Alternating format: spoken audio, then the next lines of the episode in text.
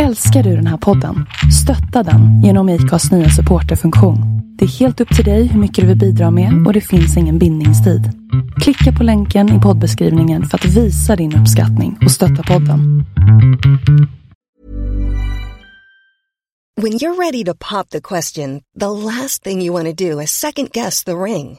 At Bluenile.com you can design a one-of-a-kind ring with the ease and convenience of shopping online. Choose your diamond and setting. When you find the one, you'll get it delivered right to your door. Go to Bluenile.com and use promo code LISTEN to get $50 off your purchase of $500 or more. That's code LISTEN at Bluenile.com for $50 off your purchase. Bluenile.com code LISTEN. Hey, it's Paige DeSorbo from Giggly Squad. High quality fashion without the price tag? Say hello to Quince. I'm snagging high end essentials like cozy cashmere sweaters, sleek leather jackets, fine jewelry, and so much more. With Quince being 50 to 80% less than similar brands. And they partner with factories that prioritize safe, ethical, and responsible manufacturing. I love that. Luxury quality within reach. Go to quince.com slash style to get free shipping and 365 day returns on your next order. Quince.com slash style. Mitt namn är Linda Hörnfeldt och du lyssnar på avsnitt 111 av We Are Influencers. I det här avsnittet ska du få träffa Julia Tuvesson, eller Tuvessonskan som hon är mer känd som i sociala medier. Hon började sin influencerresa på Tumblr, det är inte någonting man hör varje dag. Och där skrev hon alla sina blogginlägg på mobilen i början för att hon hade, inte hade råd med en dator. Alltså min reaktion på detta i intervjun är eh, eh, intensiv. När hon istället startade ett Instagram-konto där hon fotar det hon äter till middag varje dag så växte det snabbt och tog riktig fart när hon släppte sin första bok Plåtmat 2018. Hon är känd för sin opretentiösa stil, sin starka communitykänsla och hennes Instagram-konto når idag närmare 70 000 personer. Vi pratar om hur hon, tills det att hon nådde 20 000 följare, så gick hon in på varje ny följares konto för att lära känna dem. Och det har varit nyckeln till hennes framgång. Hon svarar fortfarande på varenda DM hon får. Vi pratar om hur hon vill hålla kreativiteten och kärleken till att äta i centrum för det här communityt och hur hon stångas med att hålla ett stort konto litet och intimt. Missa inte hur Julia fullkomligt nördar ner sig i smakkombinationer. Eh, hon berättar vilken som är hennes primära business och delar med sig om hur hon gör sina följare till medskapare när det kommer till bland annat reklamsamarbeten. Här kommer min intervju med Julia Tuvesson.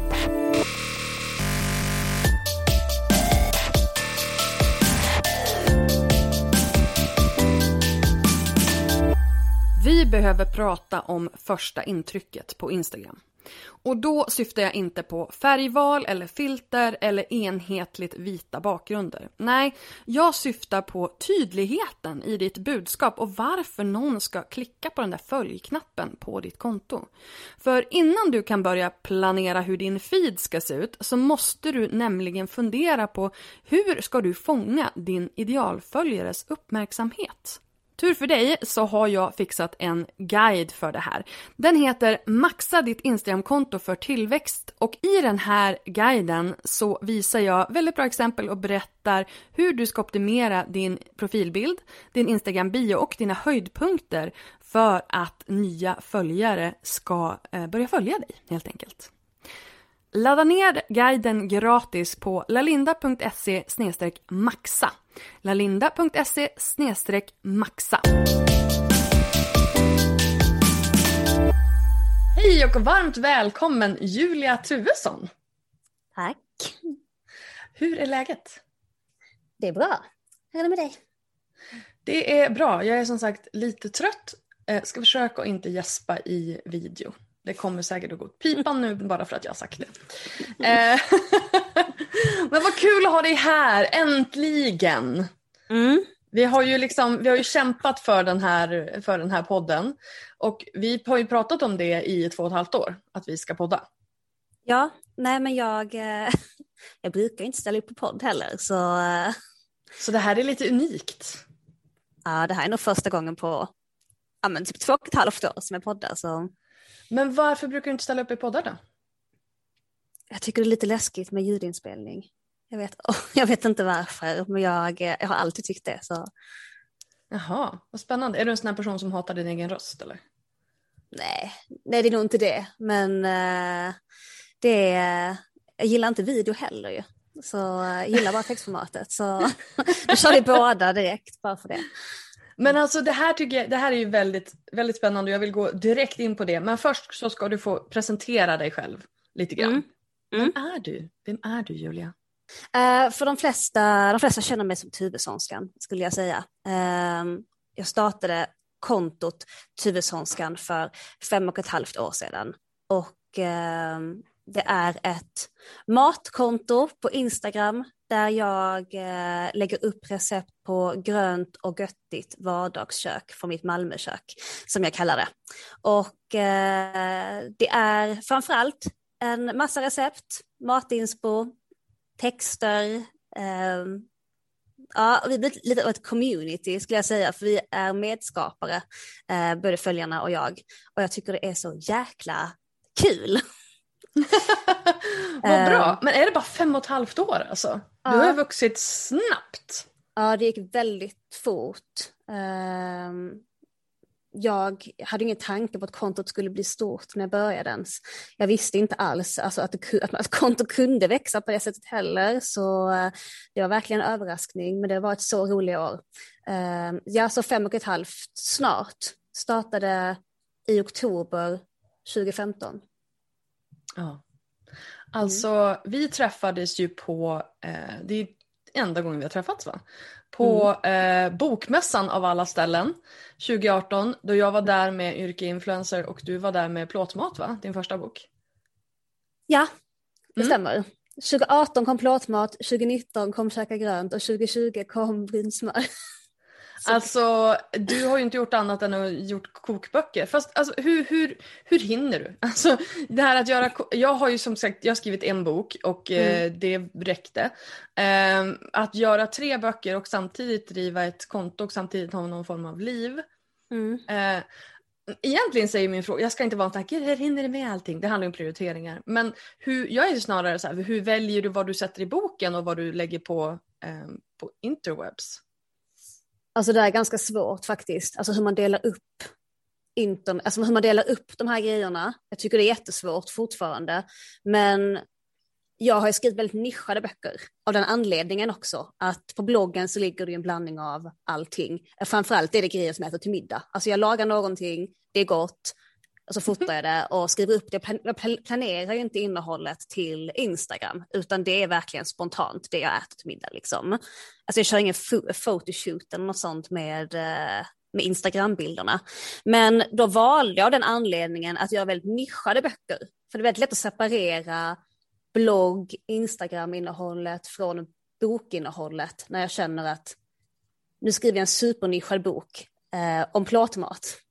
Eller en supernischad bok om gröna måltidsmodeller eller en supernischad bok om smör som smaksättare. Då är det väldigt lätt att separera innehållet. Eh, Ja, alltså. Brynt smörboken är ju, det tror jag kan vara det mest nischade jag någonsin har sett. I, i bokväg. alltså, och det är verkligen så här, alltså brynt smör, det, det, kan, det, det, det, är ju, det funkar ju till allt. Mm. Det är liksom, så det är som ketchup eller inte. Eh, men, men just det här att utgå ifrån det tycker jag var ett, genidrag. För det kan man ju få in i alla sorters rätter. Ja, men jag ville skriva en bok om smaksättare. Mm. Alltså en smaksättare som funkar bra i det gröna köket eh, och verkligen göra någonting supernördigt. Och eh, då kom idén till mig att jag måste göra någonting med brunt smör för det är gott till allt. Och så började jag skriva ner en lista på grejer jag brukar äta med brunt smör. Och det blev typ 200 grejer på den listan.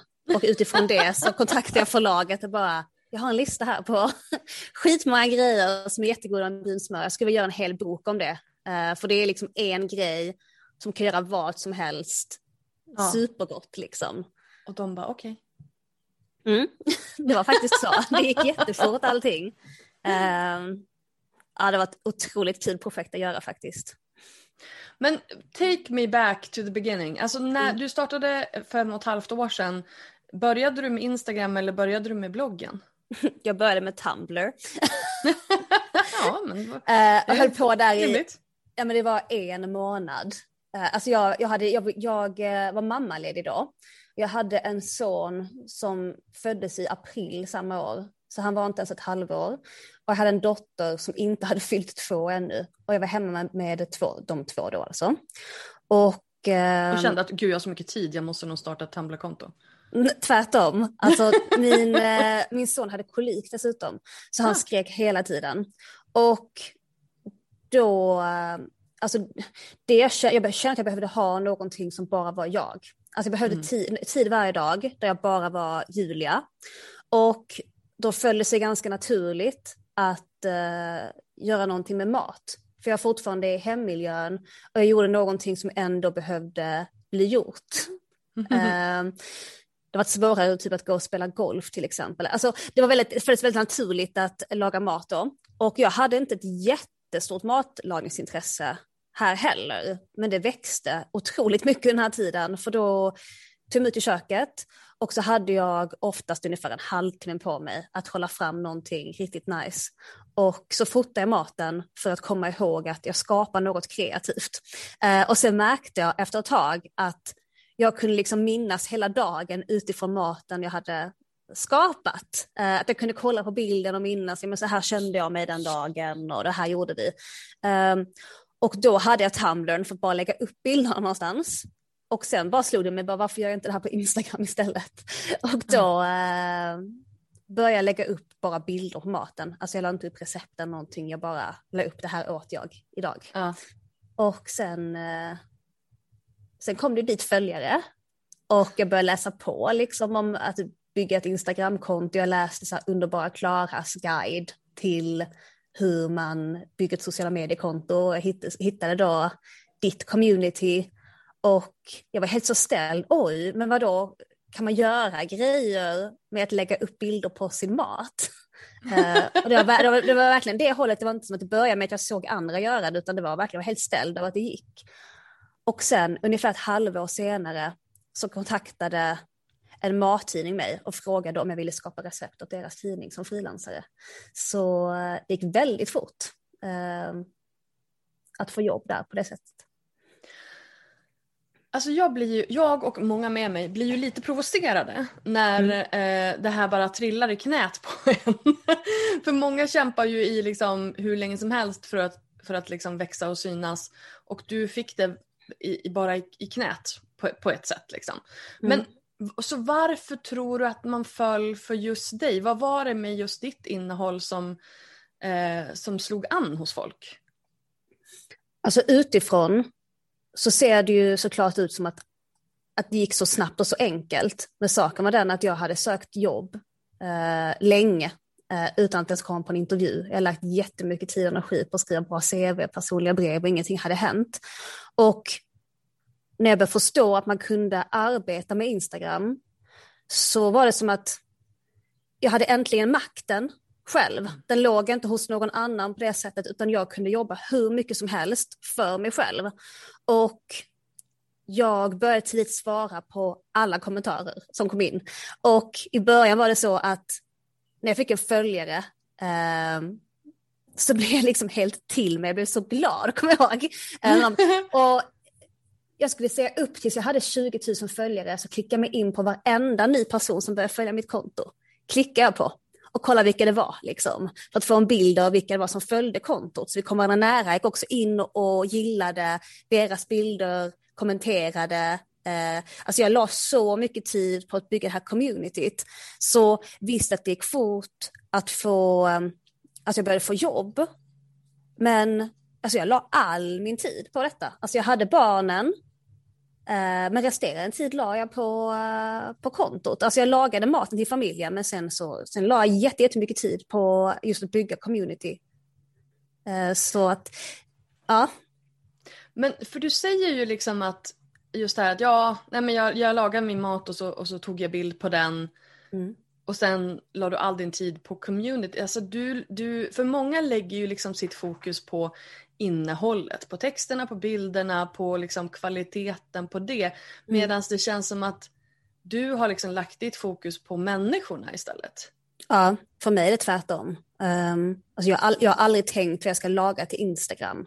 Och uh, för den rekvisita, styling, uh, redigering och sånt. Utan jag går helt och hållet på, det här vill jag laga till middag och sen fotar jag det och sen får det se ut som det gör. Uh, men det är klart intresset för foto har jag, jag fotade min första kokbok själv. Uh, men det började inte där. Jag hade ju, innan dess hade jag ju, jag hade inte en systemkamera. Liksom. Jag fotade allt med telefonen. Så um, det, det är ett intresse som har vuxit fram också i takt Ja, för med din, ditt innehåll är ju inte, inte missförstå mig rätt, alltså, Mm. ditt innehåll är ju inte på något sätt dåligt. Men det känns ju, alltså det är, du, du tar ju jättefina bilder. Men, men det är ju bilder på mat. Och Ja, men jag det- redigerar. Ja, förlåt. Nej men, och det, nej men det jag är ute efter här det är ju liksom att Alltså du vet ju vad jag hela tiden tjatar om att man ska visa upp sig själv och du gör ju det ibland. Men det är ju väldigt mycket bilder på mat och ändå lyckas du liksom bygga det. här. För att jag, det jag säger det är så här om du bara ehm, om du bara liksom lägger upp då bilder på mat eller inredning eller vad det nu är för någonting och inte är med själv då blir det så anonymt och då är det lätt att du jobbar ut dig själv på något vis. Alltså att du inte, då blir inte du viktig och då är det svårt att tjäna pengar på det men du har ju gjort det ändå. Du har ju Mm. verkligen gjort det. Du har byggt det här communityt trots att du inte står i centrum själv. Mm. Kan berätta om det. Men alltså jag, eh, när jag skapar innehåll, man ska kalla det för då, till sociala medier, så jag redigerar ju alla bilderna i Instagram-appen. Och jag skriver mina captions direkt i appen. Alltså jag sitter inte och skriver dem tidigare och planerar, utan jag sätter mig på kvällen och sen skriver jag direkt ifrån eh, hjärtat. Och jag redigerar inte och sådär, utan ibland är det ju stavfel och sådär. Och så går jag in och redigerar det i efterhand. Men jag har alltid tänkt att jag talar till mina vänner, alltså vänner som är matintresserade som jag. Så istället för att sitta och prata med min man hela kvällen om maten jag lagade, så pratar jag med andra människor som är intresserade av det. Och jag försöker hålla, jag försöker liksom inte tänka att nu ska jag prata till 70 000 personer, utan jag tänker att det är, det är ett litet tajt matcommunity med människor som gillar samma saker som jag och nu pratar vi om, om detta tillsammans. Och sen är det en kombination med alla stories också, Um, där tanken är att vi skapar innehållet tillsammans och har kul ihop helt enkelt. Jag älskar det. Jag tycker att det för, för det är ju också så här när man kommer över en viss, du säger att upp till 20 000 följare så gick du in och eh, klickade in liksom på alla och, och kommenterade på dem. Alltså 20 000 är ju väldigt många människor det. Mm. Men hur, hur har det liksom känts att växa? För jag menar nu är du snart uppe i 70 000 pers. Det är ett Mm. ganska stort community. Där har du liksom, jag vet inte hur många som går in på Ullevi men det känns som att det är där någonstans. Eh, hur sjukt är inte det liksom? Att det är dina matlagningskompisar på Ullevi. Mm. Ehm, vi pratade lite om det på kontot nyligen, för jag läser av statistiken. Alltså i grunden, jag, jag är etnolog och läste många kurser i digital kommunikation eh, och eh, sociala medier, så jag har ju den basen också, Ja. vilket innebär att jag älskar siffror. Eh, men jag försöker läsa av folks beteenden i siffrorna. Och en sak som jag har märkt då är att ibland får jag fler spaningar eller oftast får jag fler spaningar än likes på mina inlägg. Ja. Och där frågar jag mina följare, alltså rakt ut, det här att är det här ett tecken på att Tuvessonskan börjar bli mer som en receptsajt än ett community? Och så kan vi ju inte ha det. Eh, hur, hur, hur, lös, ska jag, hur ska vi lösa detta? För att det har varit min, inte rädsla, men jag vill inte att folk ska eh, jag kallar det för spara, laga, klaga. Eh, att det blir eh, för mycket receptfokus för det här med att nej, man ser inte mig så mycket. Men fokus får heller inte enbart ligga på recept, utan vi pratar om mat och har kul kring mat. Eh, och mat är så mycket mer än enbart recept, så jag vill absolut inte ha en receptsajt, utan eh, kreativiteten och, och liknande grejer ska få stå i centrum istället. Så är klart vi har samtalen tillsammans, det här med att ett stor, hur håller man ett stort konto litet fortfarande? Och för min del är det ju att eh, samtala, prata, jag svarar fortfarande på alla DM, alltså verkligen alla DM. Och inte bara en, en like, utan vi har långa samtal och varenda kväll sitter jag säkert och pratar med mellan fem och tio personer eh, minst en halvtimme samtidigt. Att vi pratar verkligen, lär känna varandra och många av mina bästa vänner idag har jag fått just genom eh, DMs. Vi började prata mm. där och nu är vi skittajta och våra familjer firar semester ihop och allting. Så... Men gud vad underbart. Alltså, och det är ju någonstans, det här försöker jag ju också få fram att just där, du måste ju bry dig om dina följare. Du mm. måste ju bry dig om den här relationen som du skapar därför att det är ju också i den, jag menar om det nu faktiskt är så, om man ska vara krass så bygger du ju också en business. Och den businessen är ju beroende av din relation till dina följare. Ehm, det faktum att du kan tjäna pengar på dina kokböcker och samarbeten och sådär är ju just för att dina följare ehm, uppskattar dig, litar på dig, tror på dig. Hur, hur, är det, liksom, hur, hur känner du där med din balans kring liksom det här communityt versus business-delen? Um, jag har börjat med en ny grej i år, alltså nu 2021. Och jag pratar mycket om att mina följare är medskapare på kontot. Det är så jag, det är så jag ser det. Mm. Um, och jag försöker alltid skapa innehåll just när det är, jag sa det att i vanliga fall så fotar jag middag, det är innehållet. Men med samarbetena så är det planerat mer redaktionellt innehåll. Det är så jag separerar det i huvudet helt enkelt. Så mm. jag frågar mina följare, vilket innehåll vill ni se? Mm. Och så skriver de och sen kontaktar jag företagen utifrån vad de vill ha för något. Det är genialiskt. Och, och då känner de det att jag har ju inte möjlighet uh, att uh, ta fram stora guider och liknande. Det har tagit mig flera veckor. Jag har, inte, alltså jag, har inte, jag, jag har inte råd med det. Men om jag gör det ihop med ett företag så är det de som betalar för att jag ska göra guiden, de betalar för min tid helt enkelt. Och det älskar mina följare och de mm. frågar så när kommer nästa guide? Alltså jag gör ju de här destinationsutvecklingsguiderna ihop med, eh, ihop med Malmö stad, eh, Skåneleden, Sydostleden och har några planerade till i år. Men de frågar när kommer nästa? Eh, så de vill ju ha det här innehållet och längtar efter det. Så det är ju liksom, för min del är det det perfekta samarbetet när vi kan arbeta så, jag och mina följare tillsammans eh, bestämmer vilket innehåll vi vill ha och sen betalar ett företag för för min tid helt enkelt. Och hur, hur kommer ett sånt till? Eh, till exempel, jag menar, om, om du då har gjort ett, ett samarbete med Sydostleden, är mm. det då de som har kontaktat dig? För du måste ju ändå pitcha den idén. Eller hur, hur ser det ut? Hur funkar det? Um, det är både och. Ibland kontaktar företagen mig direkt och ibland så skriver jag ihop en pitch helt enkelt. Att detta är mina följare, ser jag fick in 220 stycken önskemål där de nämnde er, jag skulle vilja göra någonting tillsammans, vad säger ni om det? Um, Den är ju att... ganska skön, de bara, nej jag vet inte om vi vill ha dem. nej men det är just det, den biten tycker jag, just med samarbeten, jag tror inte jag tänker så mycket på det så, utan jag tänker att det är eh, alltså, redaktionellt eh, innehåll där jag har tid att lägga, en, jag lägger tid att lägga tid på det helt enkelt. Annars ja. lägger jag min tid i mina böcker, men när ett företag eh, ber om en guide, ja då har jag hur mycket tid som helst helt plötsligt att ta fram mm. riktigt bra innehåll. Men eh, med det sagt, så nej, jag gör inte vilka samarbeten som helst heller, utan eh, det ser, jag gör väldigt få samarbeten överlag, kan man ju se i mina kanaler. För eh, det ska lira med allt annat innehåll och det ska också vara någonting jag kan lägga tid på att skapa. Ska, för mig ska det vara någonting som, som faktiskt skiljer sig från mitt andra arbete och samarbetena är alltid betydligt mer välarbetade ju än när jag fotar min middag. Så på så sätt så eh, tycker jag samarbete är otroligt. Det är otroligt kul att få arbeta så nära företaget eh, ett tag. Liksom. Eh, älskar jobba på det sättet. Men vad skulle du säga då är liksom din primära business? Um, det, är, det är kokböckerna faktiskt. Mm. Du, du skulle liksom, kallar du dig kokboksförfattare eller kallar du dig influencer eller liksom om du skulle träffa någon helt ny person, vad skulle du då mm. presentera dig som?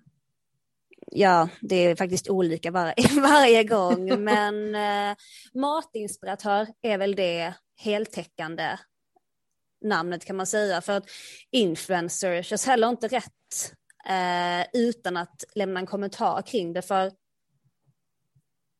det är ju svårt att separera. Jag menar, frågan är var det börjar. Är jag, är jag författare som bygger community eller är jag influencer som skriver böcker? Alltså det är, jag tycker det är Ja det var ju hönan och ägget. Men, men det är ju, och det är ju liksom, men samtidigt du skulle ju inte kunna skrivit dina böcker om det inte hade varit för ditt community, eller?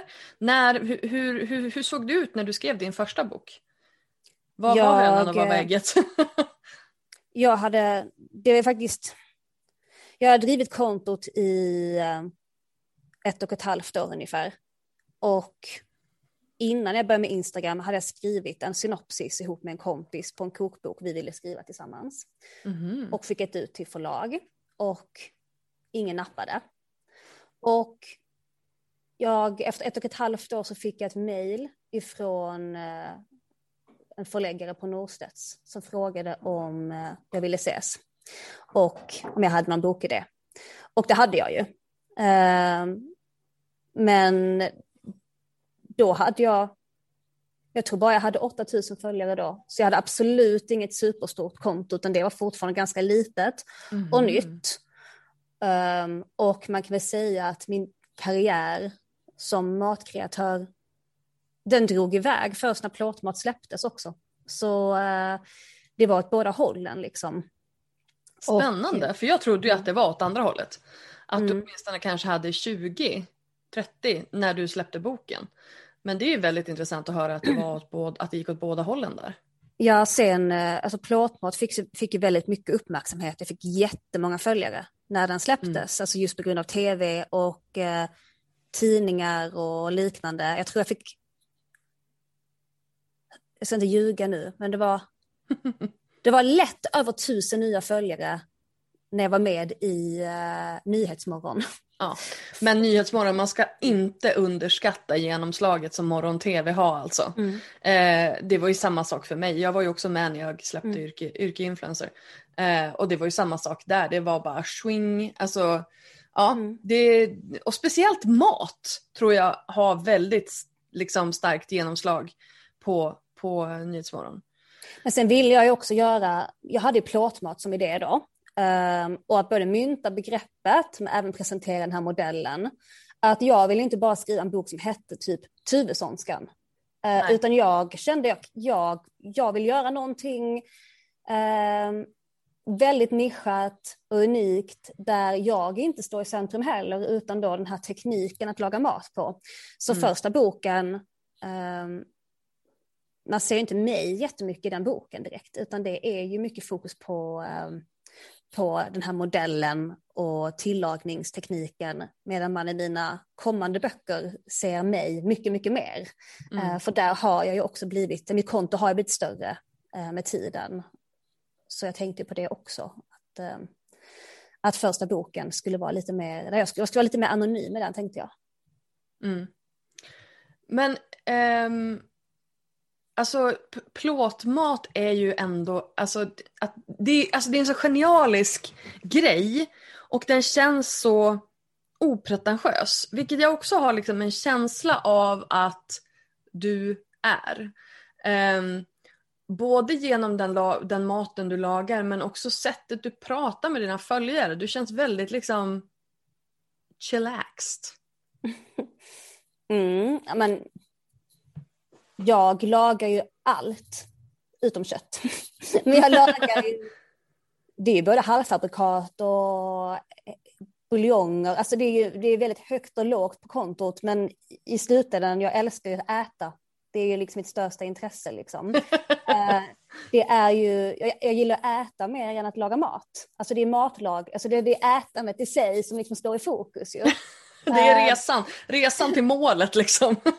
Ja, så eh, det är väl en del i det också. Att eh, jag går både och handlar mat på rekoringar och små, småbutiker, men jag handlar även på, på Lidl och alltså Ica, så det, det, jag handlar på Ikea-butiken och skriver om det. Alltså, men det är, ett, det är väldigt, det är väldigt blandat innehållet är det inte väldigt folkligt? Alltså, och jag, för jag tror att det är det som, alltså det, det faktum när det tilltalar en bred massa, för det är så roligt för att jag lyfter of, ofta dig som en väldigt nischad eh, profil.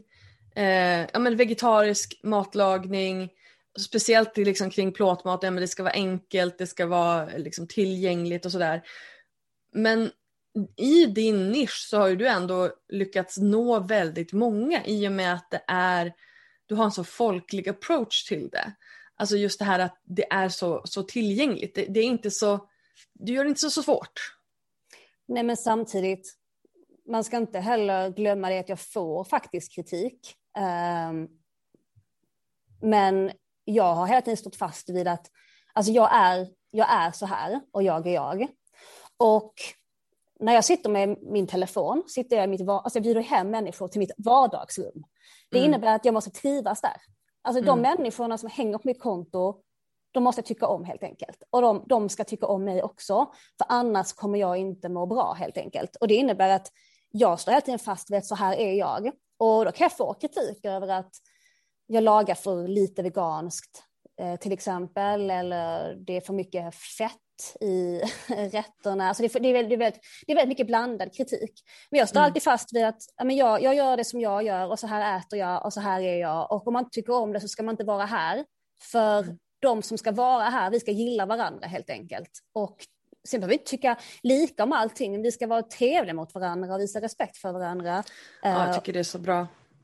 Uh, och det, det, har vi pratat om tidigare också, det här med att det är inte mängden följare det har aldrig varit viktigt för mig hur många vi är, utan det viktiga för mig är att det är liksom sköna människor som hänger här. Det säger jag alltid, jag vill ha så glada, roliga människor och det är så jag längtar eh, till kvällarna när barnen går och lägger sig. Och jag kan börja chatta med, med, eh, med följarna. Alltså jag tycker så mycket om dem och jag tycker vi har så kul ihop. Och eh, jag tror att om jag hade försökt tilltala alla kanske jag inte hade känt så. Men nu eh, tycker jag väldigt mycket om de som hänger där. Och... Jag tycker att det, det, är så himla, det är en så fin strategi, för vilket det ändå någonstans är. Därför att, för jag pratar ju också mycket om det här liksom att attrahera de människor som är för dig. Att, att du ska liksom ha din tribe of people. Och någonstans så är det ju precis det du gör. Du uttalar inte på det sättet. Men det, det faktum att du gillar dina följare och dina följare gillar dig. För att om du liksom någonstans, om man försöker tillfredsställa alla, om man försöker liksom, liksom bli en, en, en rundboll av en fyrkant, då är man ju inte sig själv och då måste man ju också tänka till och anstränga sig så mycket mer på sina sociala medier. Medans om, för att många är så här, bara, ja men jag vill inte folk ska avfölja och när jag lägger upp, ja men då avföljer folk. Um, jag la upp en, en uh, liten video på mig själv, jag hade tränat förra, förra veckan och så la jag upp en liten video där jag dansade framför spegeln i bara sport-bh och, och, och byxor då, men såklart, fullt så avklädd var jag inte. Men, uh, och då tappade jag typ tio följare. Mm. Och, och jag var lite så här, och då är det lätt att man blir så här, oj, jaha, okej, de tyckte inte om mig, de tycker inte jag är fin, de tycker du vet. Och, och jag var så här, bara, nej, fast det är inte, that's not my people.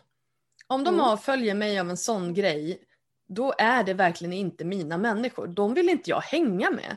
Om de dömer mig på grund av en sån sak, ja men då, då är det good riddance. Uh, och jag önskar verkligen att fler kunde tänka så. Att så här, om folk avföljer dig, då är det inte dina människor.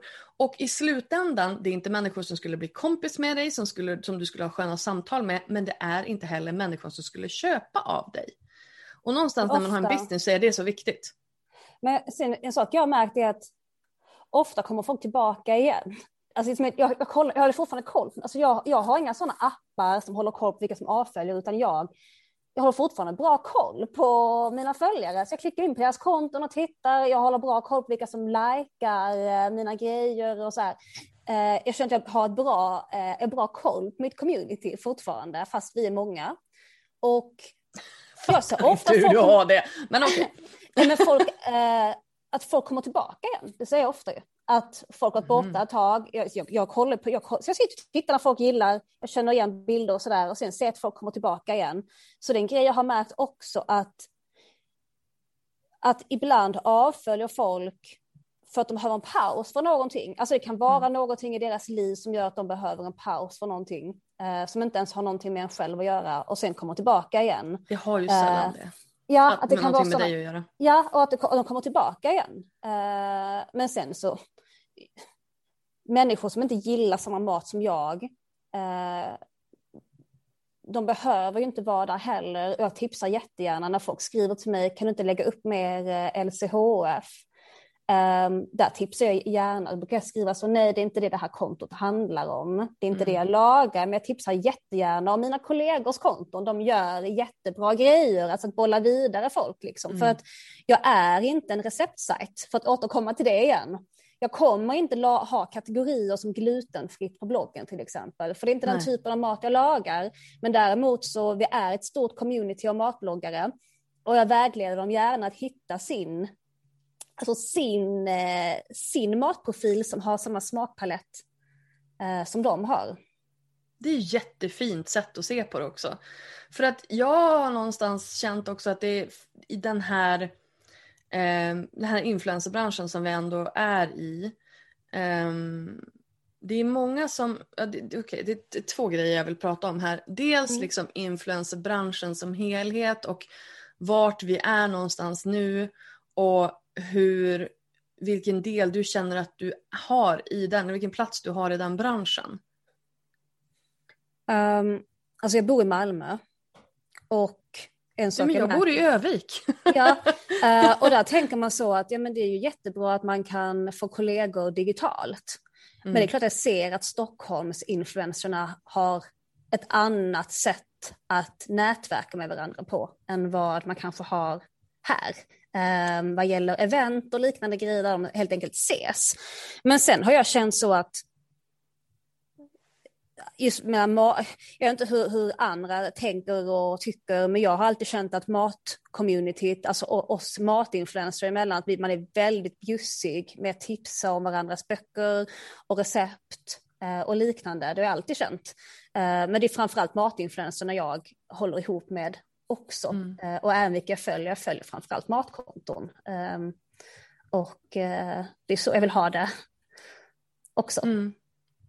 För jag tänker att det är ju liksom mycket snack Ja, men det är mycket snack i den här branschen generellt just nu, alltså när det gäller ja, men mycket det här betala med produkter, mycket mm. eh, ja, men, kring restriktionerna med corona, alltså att folk får ganska mycket mm, skit. Och jag tycker väl att det är lite, lite så här, för du har ju ändå, du har ett konto där din privat, ditt privata jag och ditt offentliga jag är, går ju ihop.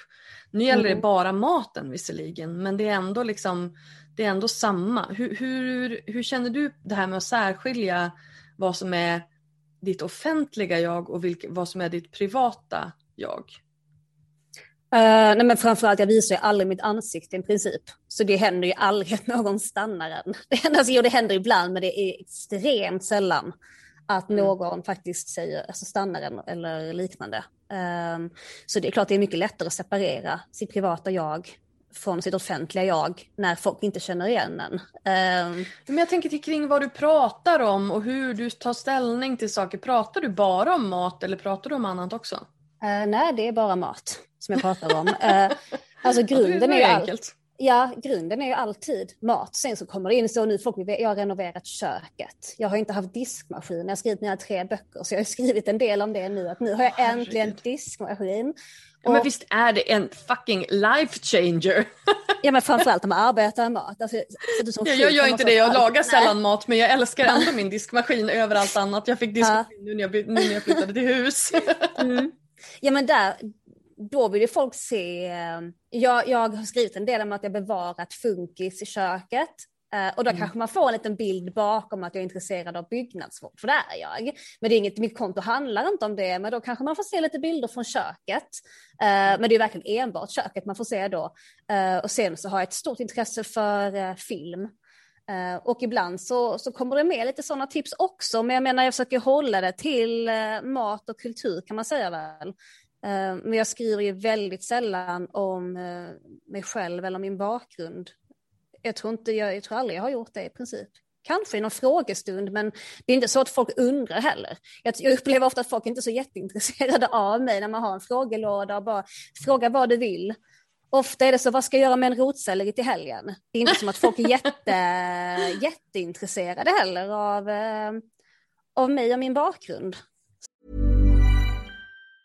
When you're ready to pop the question, the last thing you want to do is second guess the ring. At BlueNile.com you can design a one-of-a-kind ring with the ease and convenience of shopping online. Choose your diamond and setting. When you find the one, you'll get it delivered right to your door. Go to Bluenile.com and use promo code LISTEN to get $50 off your purchase of $500 or more. That's code LISTEN at Bluenile.com for $50 off your purchase. Bluenile.com code LISTEN.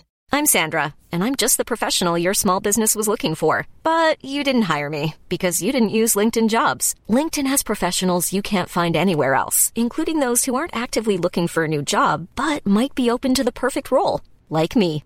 In a given month, over 70% of LinkedIn users don't visit other leading job sites. So if you're not looking on LinkedIn, you'll miss out on great candidates like Sandra. Start hiring professionals like a professional. Post your free job on linkedin.com/people today. Burrow's furniture is built for the way you live. From ensuring easy assembly and disassembly to honoring highly requested new colors for their award-winning seating, they always have their customers in mind. Their modular seating is made out of durable materials to last and grow with you. And with Burrow, you always get fast, free shipping. Get up to 60% off during Burrow's Memorial Day sale at burrow.com slash ACAST. That's burrow.com slash ACAST. burrow.com slash ACAST. Så det är inte som att jag döljer något.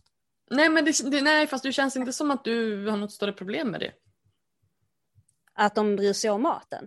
Att de inte bryr sig om dig. Nej, verkligen inte. Tvärtom. Det är ju skithärligt att de skiter i vad jag har på mig för någonting eller hur jag sminkar mig och bara bryr sig om att äta. Alltså jag älskar ju dem. Det tycker jag är... De är som jag liksom. Och jag tycker jättemycket, jag tycker om det. Liksom, att uh, vi, vi snackar om käk och vi det är det vi tycker är, tycker är roligt. Det är så vi har hittat varandra. Sen kan man ju följa andra konton som handlar om mm. andra grejer liksom. Men mm. uh, men eh, här pratar vi om mat. Och det, som jag sa, men det är just det här, men jag älskar ändå att det är, för att som jag sa innan att det finns en risk att man då tappar det här personliga, den här personliga relationen mm. om, om det bara blir mat. Men det är ju inte en receptbank som du säger utan vi snackar om mat. Vi har mm. konversationer kring mat. Det är inte bara eh, här är maten, punkt. Utan det blir ändå mer än så. Vilket ju är, ja men alltså det blir nördigt på ett sätt. Alltså just den här eh, matnördigheten som jag definitivt inte delar. Det är därför jag kanske, hade jag varit mer matnördig så hade vi kanske kunnat gräva oss ner i det. Men jag är ju så sjukt ointresserad av att laga mat. Och det, när jag hittar små, små, små sådana här du vet, woho, det här ska bli kul. Eh, de hittar jag ofta hos dig. att så här, ja men det här verkar roligt och jag känner, jag är väldigt avundsjuk på den här matnördigheten för jag önskar att jag hade den. Um, mm. Men just nördighet generellt känns, det, det binder ju folk samman. Alltså, jag tror också med det, alltså det här kontot, det handlar ju absolut inte om teknik, dyr utrustning, Eh, komplicerade saker, utan det här är ett konto som handlar om smak. Vilket gör mm. att det blir inkluderande på så sätt också att alla de här rätterna har lagats i ett pyttelitet funkiskök från 1954 med låg diskbänk, utan diskmaskin, med en eh, spis som var trasig och där ugnen inte hade någon lampa. Alltså, och älskar det. Det är liksom grunden i det. Och sen älskar jag då att äta och älska smak. Men jag menar, jag började, laga, jag började inte laga mat förrän eh, Alltså jag var ju vuxen. Jag är inte uppvuxen i familj där vi stod och lagade massa mat. Liksom. Jag visste inte vad en zucchini var när jag flyttade hemifrån. Och jag tror att det också är lite av grunden i det att man behöver inte ens gilla att laga mat för att vara en del av communityt. Men man kanske gillar att umgås kring, alltså med vänner och mat. Uh, och då mm. kan man skriva så. Jag tänkte bjuda uh, alltså mina polare på något göttigt käk på lördag. Vad ska jag laga? För, vad tycker du? Och så är det så, då kan man skicka något, något superenkelt göttigt tips till dem. Och det tycker jag också om, att vi är en blandning. Jag tror man känner sig inkluderad, att man behöver inte kunna massa grejer och mat för att vara en del av det. Och det säger jag alltid bara om det blir äckligt, vadå, du bara öser på massa sås så har du räddat det. eh, att, men att det ligger en, en Jag älskar den lösning, lösningsfokuserad, väldigt bra. Nej men det är en lekfullhet i det och för mig är mat något, alltså klart något supersocialt. Uh, också, alltså, och det, du måste ju äta varje dag. Alla människor måste ju äta och då kan man lika väl göra något kul med det. Men det är inte alls det att jag står och lagar mat en hel dag och gör massa komplicerade svåra grejer, utan det mesta är ju snabba, enkla lösningar. Mm. Och det trodde jag inte man kunde starta ett konto kring. Alltså jag tänkte att varför man följer en matperson på Instagram, men då är det nog för att man lär ut avancerade grejer. Men sanningen mm. är att de flesta vill ju egentligen bara ha snabba, göttiga tips på få ja. ingredienser där det blir gott helt enkelt. Ja, verkligen. Mm. Och det är ju återigen att det blir nördigt men du tilltalar så många. Det är liksom, det är ju guld. Men jag funderar fortfarande på just det här att, för att ja, visst recept är för nya följare, det är så du liksom drar in dem mm. eh, och sen så liksom stannar man på grund av din härliga inställning till maten. Liksom. Ja, eller ja. Alltså jag, jag har inte tänkt så mycket på varför folk stannar eller inte stannar. Att jag märker att när jag lägger upp recepten på Instagram och inte bloggen så mm. är det lätt, alltså då, man, man, får fler följare av det helt enkelt. För folk mm. får ut någonting, alltså det är lättare att se. Äh, här är en person som gillar mat, okej okay, det finns hundratals, tusentals svenska matkonton. Äh, men här får jag massa recept direkt. Okej, men då följer man. Det är, liksom, mm. det är lätt att veta varför ska jag följa den här personen? Jo, för jag får recept varje vecka. Men det är inte den typen av följare heller jag vill attrahera. som jag sa, det här med ett receptbankskontot. Så då arbetar jag jättemycket med en personlig ton när jag pratar om maten, men där fokus faktiskt ligger på att jag älskar att äta, mycket mer än att jag använder en särskild teknik eller liknande. Så jag skulle mm. säga att det här kontot är inte till egentligen enbart för människor som, som älskar att laga mat, det här kontot för människor som älskar att äta. Oh. Alltså gillar du att äta goda grejer, även om det är på restaurang eller hemma, ja men då ska du följa kontot, för det är ett, det är ett konto för eh, människor, alltså matälskare helt enkelt. Oh. Och det tycker jag ändå är väldigt viktigt att särskilja där. Det är inte ett mm. matkonto, det är ett konto för folk som älskar att äta men kanske inte nödvändigtvis att laga maten. Mm. Eh, för jag menar, som jag som personligen, jag älskar att äta men jag, att, alltså jag är singel, eh, lagar bara mat till mig själv. Jag, jag, vill ju inte stå i två timmar och liksom du vet, vispa ihop någon liten sås från scratch. Jag vill att det ska vara, jag vill att det ska vara gott och enkelt och gärna snabbt. Mm. Men jag, jag, jag, jag är likadan. Mm. Jag är precis likadan ju. Och, men jag tror också det handlar mycket om det här. Jag hade själv svårt, jag började laga mat ganska, inte sent i livet, för sent i livet, men jag var ju typ 22 och det är inte så sent i livet, men jag menar så här, bilden där matälskare, alltså hur man berättar sin historia, så här, hur man kom in på matlagning. Ofta när man läser de här historierna så är det att man börjar laga mat redan när man var fyra, fyra, fem år gammal och man liksom såg sina föräldrar laga mat eller mormor lärde en laga mat och sådär. Och det där är inte min historia, det var inte så jag halkade in på matlagning, så ofta kände jag också att men kan jag verkligen? Alltså är mm. är, får jag lov att ta det här utrymmet och den här platsen uh, om jag bara är en person som gillar att äta då? Får jag det? Kan man det? Kan man skriva böcker om man gillar att äta? eh, och inte ha den här historien som man kanske måste ha. Men så var det ju inte och tvärtom känner jag ibland att om jag kunde börja laga mat där jag liksom bara åt typ falukorv liksom. Ja men då kan vem som helst egentligen börja laga mat med tanke på att jag hade ingen aning. Jag satt ju och läste eh, recept och kollade matbilder och bara läste, läste, läste, läste. Eh, för att lära mig laga mat. Och sen så cyklade jag runt till olika matbutiker och framförallt sådana här grossister i utkanten av Malmö och köpte då mat som var på väg att eh, bli gammal. Så det kunde vara så här kampanjpris, köp tio paket rucola för tio kronor. Så jag bara, ja då köper jag det. Okay. Och så cyklade jag hem och bara, aha, vad är rucola?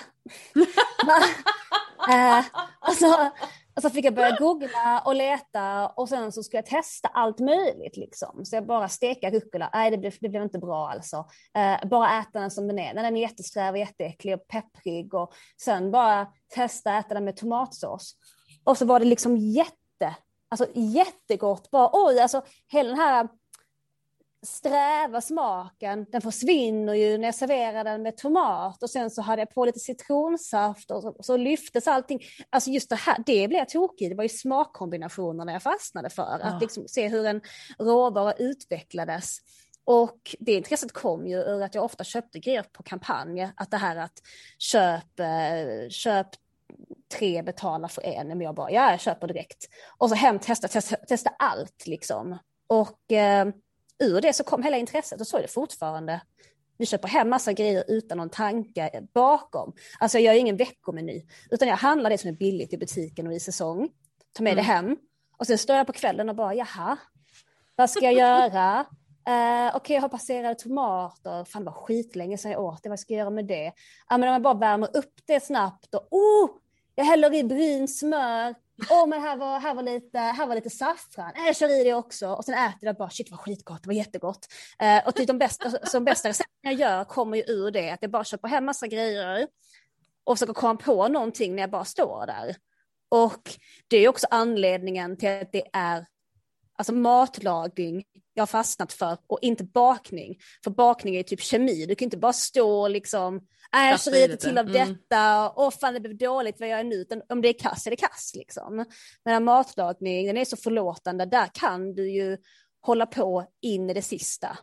Uh, och om det bränns kan du till och med pilla bort det brända och ändå äta liksom. Så det är nog därför jag är mer av en bakningsmänniska. Därför att jag vill ha ett recept. Jag vill veta att det ska vara det är tydligt vad jag ska göra, hur mycket jag behöver det och så sen så har jag typ en garanterad, eh, nästan garanterat lyckas. Mm. Mm. Ja men det är två helt olika eh, personlighetstyper. Jag vill ha, jag vill ha liksom så här, jag vill ha eh, satisfaction guaranteed. Tack. Ja. Ja, men det är två olika sätt att, uh, alltså nu har jag börjat komma in på bakning under corona. Men det är samma sak där, det är nog för att jag känner mig att jag börjar bli så smaksäker att jag kan uh, ta ett klassiskt uh, recept mm. som är liksom välprövat. Och sen sätta min egen touch på det, för jag känner själv att men här kan jag fokusera på smakerna. Så jag går efter reglerna, mm. men sen så applicerar jag mina egna smakpreferenser på det och då börjar det bli mm. jättekul att baka också. Alltså jag är så fascinerad för att jag är ju inte, alltså du vet, jag är dålig på krydda därför jag vet inte vad som passar med vad. Och mm. det, är, det är därför jag är så fascinerad av det här. Så bara, ja men så visste jag att då kunde jag slänga i lite sånt här och så blev det det här. Det är som att veta liksom hur man blandar färger för att det ska bli lila. Jättekonstigt i min hjärna, det går inte alls ihop. Men det var det i min också. Alltså jag minns när jag kollade på Sveriges Mästerkock och liknande, alltså Hell's Kitchen och sånt när jag var 2021.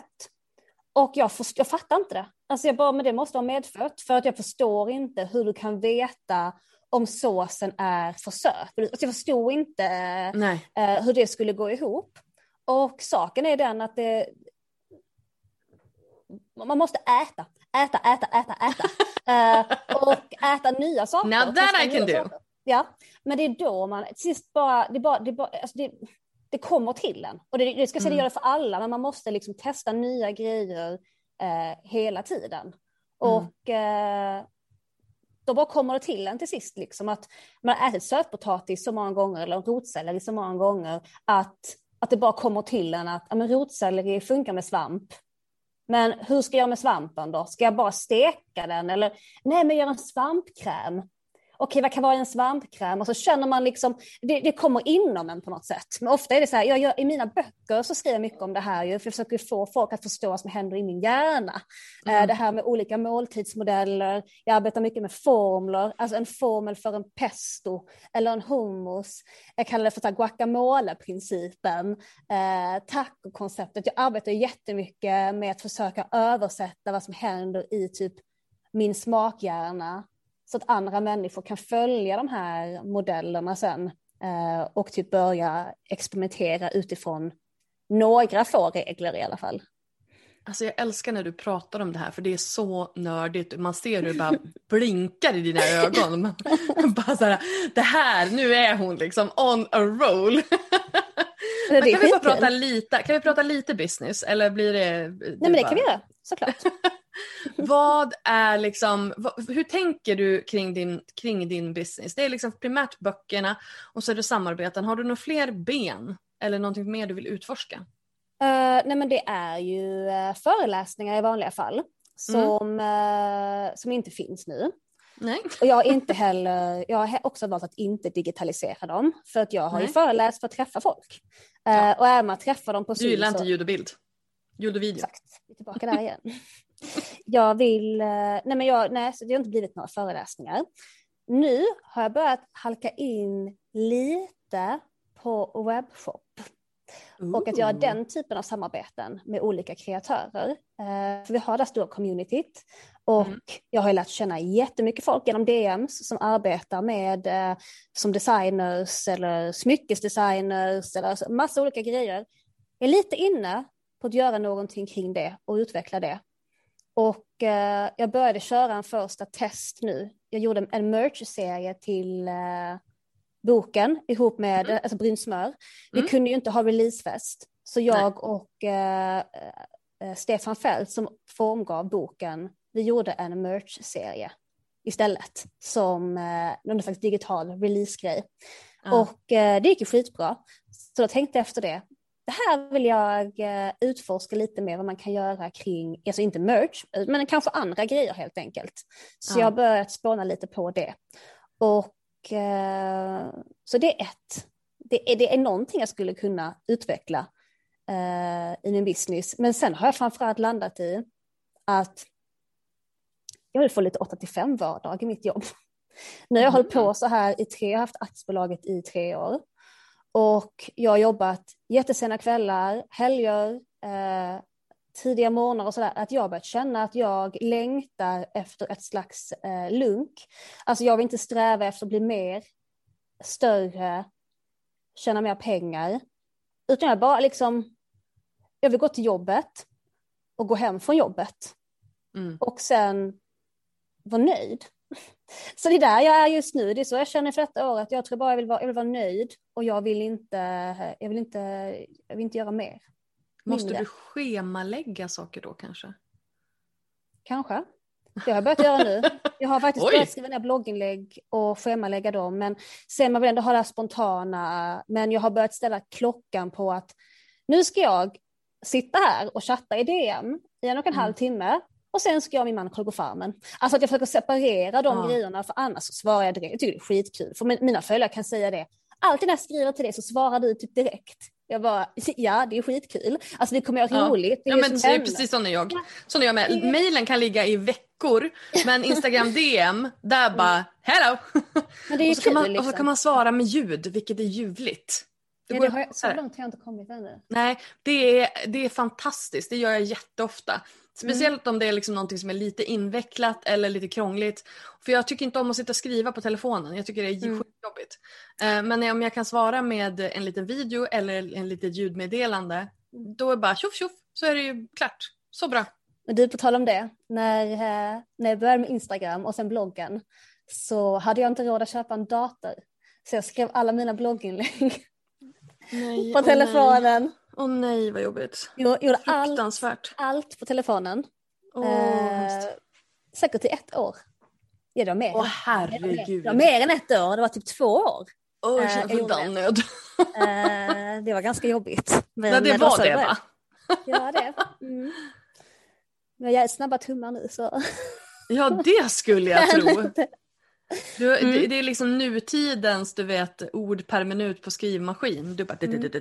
Mm. går fort som Nej fan. men det med business är så. Jag jobbade jättehårt för att få en business. Alltså just det att jag sökte jättemycket jobb. Jag sökte jobb ända till sommaren då när Plåtmat kom. Så länge sökte jag jobb. Eh, heltidsjobb. Och jag är bara så tacksam över att jag eh, har ett jobb att gå till. Mm. Alltså det är att jag har ett jobb att gå till och jag har ett jobb att gå hem, att gå ifrån. Men jag vill inte, det här att jag vill inte bara bli större hela tiden utan jag är så nöjd nu. Jag har min månadslön och saker flyter på som det ska och det känns enkelt och det känns kul och jag är jättetrött på att behöva lära mig nya saker hela tiden. så var det i början, jag skulle, jag skulle fota boken, jag fick lära mig bildredigering och att fota och allting, alltså jag skulle lära mig driva hemsida och eh, appar och grejer och jag tror bara jag njuter lite just nu av att det inte alltid är något nytt jag behöver lära mig. Jag ligger inte back mm. hela tiden utan mm. allt är i fas och det är så skönt att bara kunna just arbeta med sociala medier. Men att ändå göra det som ett vanligt, ett vanligt jobb med de här begränsningarna. Ja. Så att jag, jag tror bara jag försöker landa i det. Sen det är klart att jag jag kommer bli uttråkad och vilja skriva en, bok till, en ja. bok till ganska snart. Men eh, nu kan jag det lite. Jag skrev tre böcker som kom då eh, så snabbt efter varandra att till och med där känner jag att ja, men nu kan jag detta. Nu, det är inte något nytt jag behöver lära mig utan jag kan. Mm. Jag, vet, jag vet hur man skriver en bok men sen klart nästa bok måste vara bättre än alla tre tidigare tillsammans. Jag är också så, jag vill ju mm. utvecklas och bli ja, bättre hela tiden. uh, men uh, jag vill alltså Vad blir det för bok då? Det vet jag inte. Alltså jag vet inte förrän det, det jag, jag, jag jobbar så här. Uh, jag har gjort det här ända sedan jag var gick på högstadiet. Så jag har, då hade jag anteckningsblock, men då har jag mina anteckningar i telefonen. Så att jag, jag, skriver hela tiden i telefonen. Jag får en idé kring någonting eller jag hör någon säga någonting och sen skriver in det i telefonen. Liksom. Mm, mm. Saker som jag inspireras av runt omkring mig. Så jag bara skriver in saker hela tiden. Och så arbetar jag. Sen så till sist märker jag ett tag att och jag har massa, massa stoff då på temat måltidsmodeller. Så var det med käka grönt. Uh, och då la jag in ett dokument först då när jag kände att oj, det är massa grejer här. Och så började jag klippa och klistra i alla mina anteckningar och bara, mm, det känns som att det här kan bli en bok. Uh, och då kan jag bli väldigt liksom, um, taggad av att se hur mycket det finns där. Och uh. sen börjar jag skriva. Och det är lite så det går till nu att jag skriver på hur många projekt som helst. Uh, lite här, lite där. Jag gick till och med en, uh, gick en skrivkurs hos Flora. Uh, ah, vad roligt, Flora Wiström. Mm. Uh, som handlar om kreativt skrivande. Och då tänkte mm. jag... har jag funderat på också, jag är också sjukt sugen på den. Gör det, gör det, den var så bra. Så. Men jag vill uh, göra den... det när vi, när vi får göra det fysiskt igen. Ja, ja, men de, de, de, de, var, det var, de var otroligt bra. Men då gick jag den för att se lite också, inte för att jag började skriva romaner alltså, utan jag gick den kursen för att se att kanske så händer något inom mig som ger mm. mig en idé kring något som kan bli någonting. Och det gjorde jag, det gjorde det absolut. Uh, jag fick så mycket idéer kring det och skrev så mycket att uh, det kan nog bli någonting av det. Vi får se. Men det är mycket så jag gör i alla fall. Att jag har ingen aning vad jag ska göra härnäst. Jag kan inte, jag kan, det, måste, det måste komma till mig och jag måste typ... Med, med brynsmör var det så att jag satt på en, ehm, på en restaurang eh, i Lissabon med eh, min, eh, min mans familj. Och vi satt och pratade allmänt om blandade grejer och så sa en vid bordet så här att ja men att ha brynt smör i allt är en sånt gammalt kockknep. Och så började vi prata om det, om så att kockknep, att brynt smör är det. Jag bara, men berätta mer om det. Han bara, jo men det är så här. Ja, men när man får någonting att kännas kul, då har man ju brynt smör i det. Allting blir gott med brynt smör. Så jag bara, varför tänker inte alla, varför tänker inte alla så då att om någonting ska bli gott, alltså det är världens bästa festbok, att skriva en hel bok om brynt smör, det är perfekt, vet allt, vad ska jag bjuda på, brynt smör? Alltså man kommer alltid slå i den boken när man skriver bjuda på något gott. Så uh, sen vill jag bara lämna middagen, för jag ville gå och, jag ville gå och surfa, jag ville inte sitta där och prata länge, jag ville, jag ville till rummet så jag kunde börja surfa, så jag bara rusade därifrån när vi var klara och liksom upp med telefonen och så började jag googla, googla bara har någon skrivit en hel bok om prinsmör? Bara, Nej, det finns inte. Det, finns, det är min bok, det är min bok. Och sen la jag upp det eh, till sent den natten och bara skrev ner allting jag lagat med brynsmör. Allting jag skulle vilja laga med brynsmör och bara skrev, skrev, skrev. Och sen skrev jag även eh, det jag kallar för, jag kallar för misslyckandets filosofi eh, i boken och kallade det för eh, serendipity matlagning. Eh, allt det skrev jag ner den natten. Det här med att alltså lyckosamma misstag, att brynt smör måste ju ha varit ett misstag. Ja. Någon måste ha råkat låta smöret stå för länge och allt det där är min matlagningsfilosofi. Jag uppmanar alltid människor att våga misslyckas. Så jag bara, det är min bok, det är min bok det här. Så jag bara skrev, skrev, skrev, skrev. Jag började skriva inledningskapitlet som är till min dotter och liksom. Mm. Eh, sen satt den där. Och jag skrev klart den här boken på, det tog inte lång tid för mig att göra klart den boken. Jag bara skrev, skrev, skrev, skrev, skrev liksom. Eh, och var, levde genom den boken. Och sen var den, sen var den klar. och eh, det är så det går till när jag gör någonting. Alltså jag, det måste komma till mig och det måste komma ja. till mig snabbt och jag måste bli helt inne i det och då är det ju skitbra att man är frilansare. Jag bestämmer ju ja. själv om min tid liksom. Att bara, ah, nu kör jag boken bara och ingenting annat. Och eh, vi får se. Men jag måste bli sådär taggad annars, så, annars blir det inget. Men det är ju det som är så magiskt, det som du säger, det magiska med att vara egenföretagare, det är ju att man får bestämma själv. Mm. Och speciellt nu när, man, när du har kommit till en plats som du har gjort nu, när, du liksom, när det rullar på, när du inte behöver eh, klättra upp för det där berget, utan nu kan du liksom bara så här, glidflyga en stund. Mm. Eh, och det är ju, det är ju liksom ja, det är inte en lyx för du har jobbat för det, men ändå att kunna vara på den platsen och landa och känna efter. Det måste ju vara fantastiskt. Alltså det är ju en lyx nu. Alltså grejen är att, att det lossnade så mycket. Alltså jag la ju så extremt mycket tid på plåtmat. Jag fotade hela själv. Och jag var mm. inte en jätteduktig fotograf heller. Alltså, jag kunde ju inte kameran. Och den var ganska billig och kass dessutom. Och det, det gick ju bra ändå. Det gick, ja, det gick bra för att jag jag jobbade så jävla hårt för att det skulle bli bra, men just det att jag skulle fota boken själv och jag skulle fota den i januari, februari, nej december, januari var det till och med. Och det var så mörkt mm. att oh. min kamera pallade inte. Det var så kass kamera så min kamera bara, nej, gör inte. nej, alltså jag bara tar bild, det gick inte liksom. Och när jag fotade då så var det helt suddigt och kass och... Eh, Lampor? Men, nej. Nej för, jag ville ha, nej. nej. för jag ville ha dagsljus, har jag bestämt mig mm. för, i varenda bild. Så jag ja. löste det genom att fota på balkongen. Så jag... Eh, I december, ja, du är i Malmö visserligen. Ja, men det var, det var jävligt kallt. Och sen ut där och sen så fotade jag och sen ibland märkte jag att maten hade fryst lite ju. Man började se så på kanterna på maten att det inte såg så nice ut. Så, så här, det, var, det var ett jäkla jobb. Ja. Men Alltså just det, det här med att idén kom till mig. Jag visste precis hur det skulle se ut, hur allting skulle kännas, så jag bara gjorde det. Uh, mm. Och den där, det, det, det är det jag söker i hela tiden i mina projekt. Alltså Instagram, det är min vardag, det är maten vi äter, alltså det jag gör som finns mm. där, det är verkligen, det är vardag. Sen ibland så lägger jag in lite recept från böckerna eller recept jag har gjort i tidningar och sådär. Men bö böckerna är någonting helt annat. Det är verkligen mörderi. Alltså det kommer till mig. Jag kan skriva texter. Eh, men då är vi tillbaka där med, det finns en budget igen ju. Alltså ja. när jag skriver böcker, det finns en, jag har en, jag har en uppdragsgivare, jag har ett projekt jag ska utföra så att jag låter mig själv skriva och arbeta länge och samma sak när tidningar beställer recept, ja men då har jag en budget. Så nu kan ja. jag lägga lång tid på att plåta fina bilder och sådär. Så det är ju så jag separerar eh, innehållet också. Att, eh, och det har funkat bra hittills ju. Alltså att separera det på det sättet. Det låter ju det låter som att du har hittat ditt sätt och din plats. Och det, det gör mig varm inombords.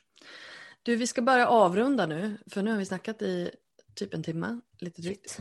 Och men först vill jag ha dina tre bästa tips hur man, eh, hur man, hur man får sin influencer business, sin kreativa business att, eh, att rulla?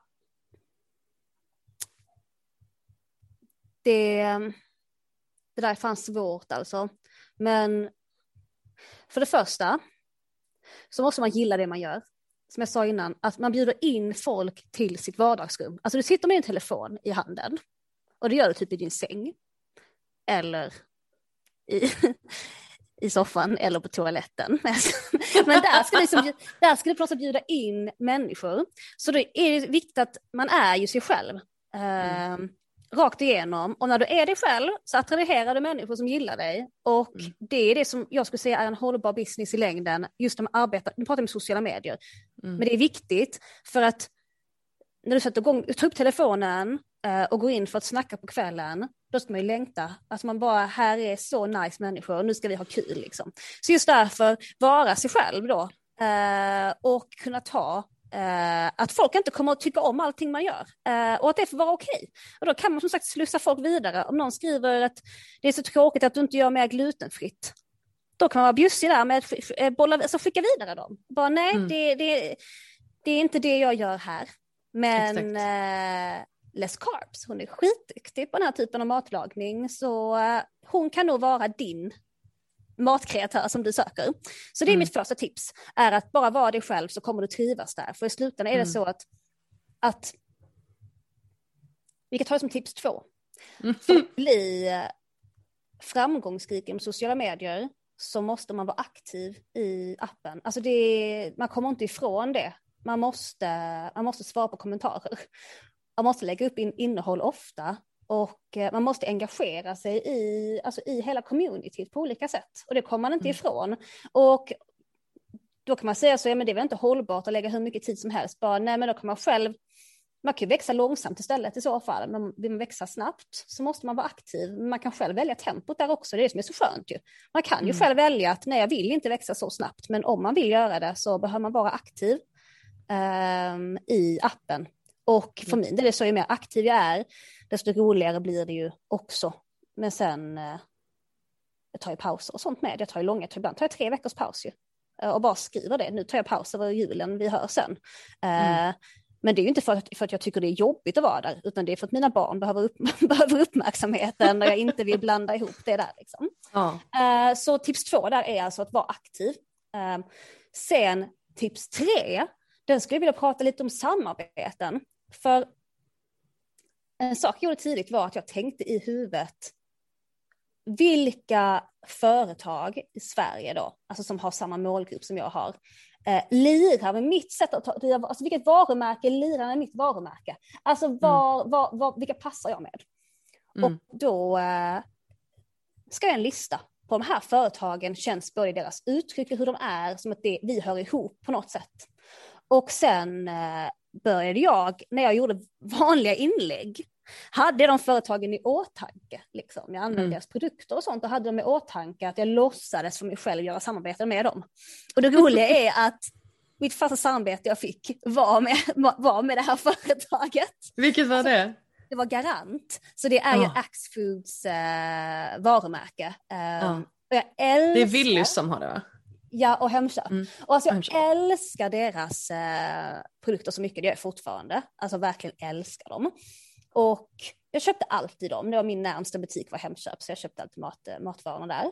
Och sen blev det mitt första samarbete, de kontaktade mig och bara, ska vi köra någonting no i, i december? Men alltså där tror jag liksom lite så här, put it out there in the universe, så mm. kommer det kom på, på en regnbåge tillbaka. Ja, men jag tänker mm. liksom så här att var hör jag, vilket community hör jag, alltså vilken typ av influencer är jag, vilket, vilket mm. community hör jag hemma i liksom? Och ja. att söka sig till det och känna att ja, men här är min plats, här har jag mm. hemma. Och sen är det så att om man tar ett exempel att jag och Vegokäk hittade varandra tidigt och blev mm. tajta. Det är två matinfluencers som lagar samma typ av mat, vi har samma smakpalett, liksom. vi skriver ganska lika eh, och vi är kollegor, vi stöttar varandra. Eh, sen hittar jag också då less carbs som exempel. Vi mm. lagar helt eh, olik mat. Mm. Um, har olika uttryck, vi pratar på olika sätt, skriver olika typer av böcker.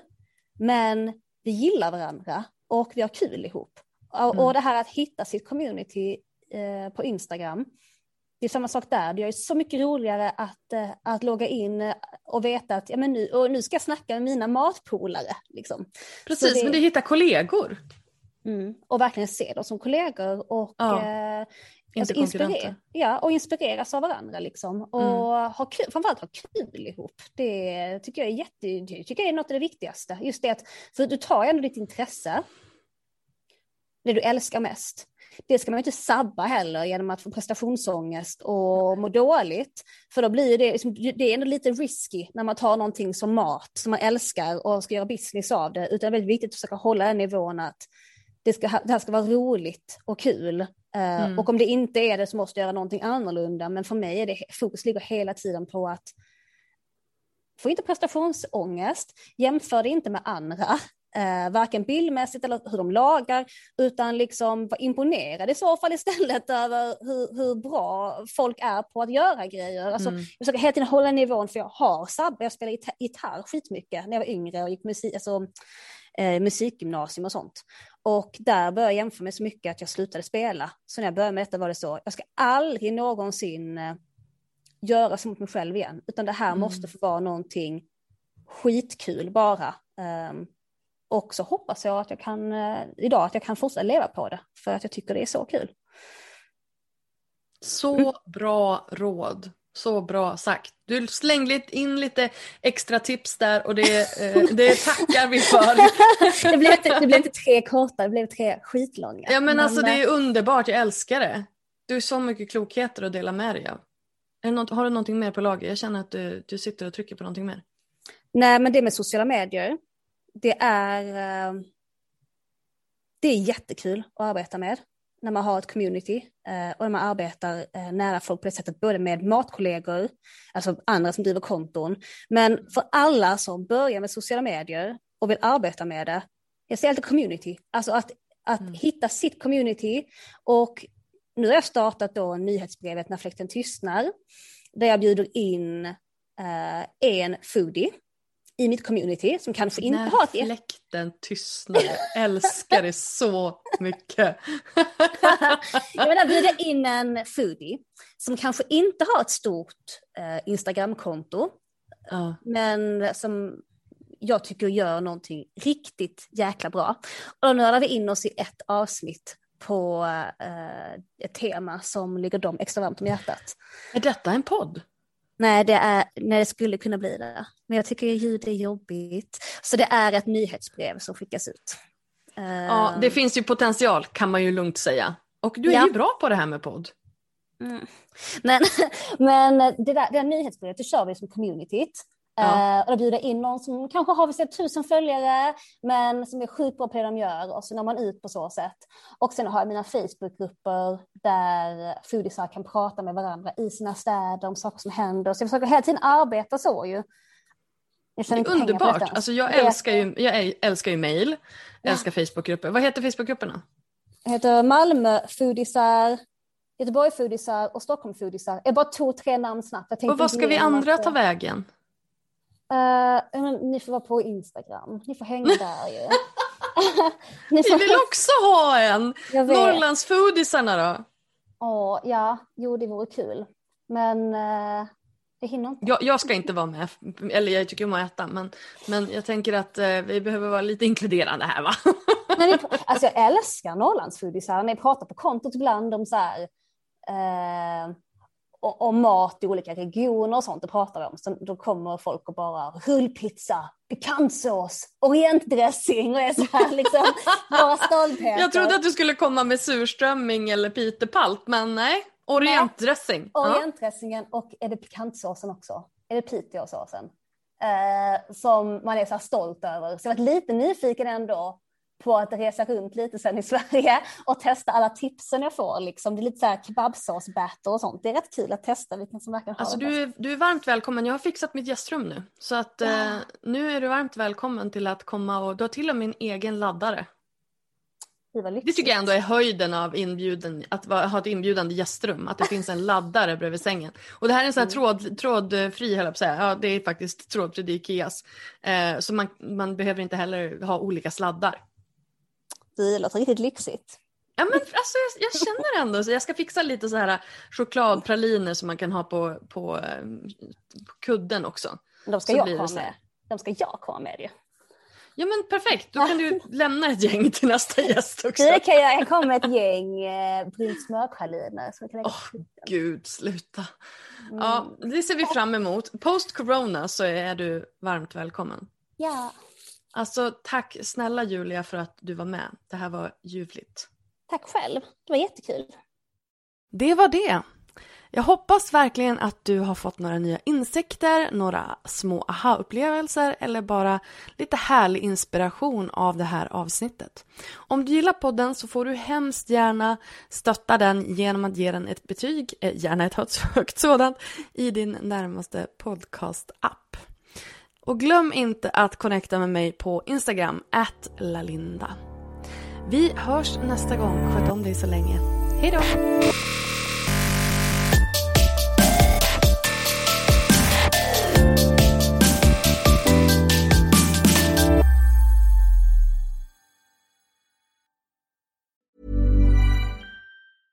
Mom deserves the best, and there's no better place to shop for Mother's Day than Whole Foods Market. They're your destination for unbeatable savings, from premium gifts to show-stopping flowers and irresistible desserts. Start by saving 33% with Prime on all body care and candles. Then get a 15-stem bunch of tulips for just $9.99 each with Prime. Round out Mom's menu with festive rosé, irresistible berry chantilly cake, and more special treats. Come celebrate Mother's Day at Whole Foods Market. Hey, it's Paige DeSorbo from Giggly Squad. High quality fashion without the price tag. Say hello to Quince. I'm snagging high-end essentials like cozy cashmere sweaters, sleek leather jackets, fine jewelry, and so much more. With Quince being 50 to 80% less than similar brands. And they partner with factories that prioritize safe, ethical, and responsible manufacturing. I love that. Luxury quality within reach. Go to quince.com slash style to get free shipping and 365 day returns on your next order. Quince.com slash style.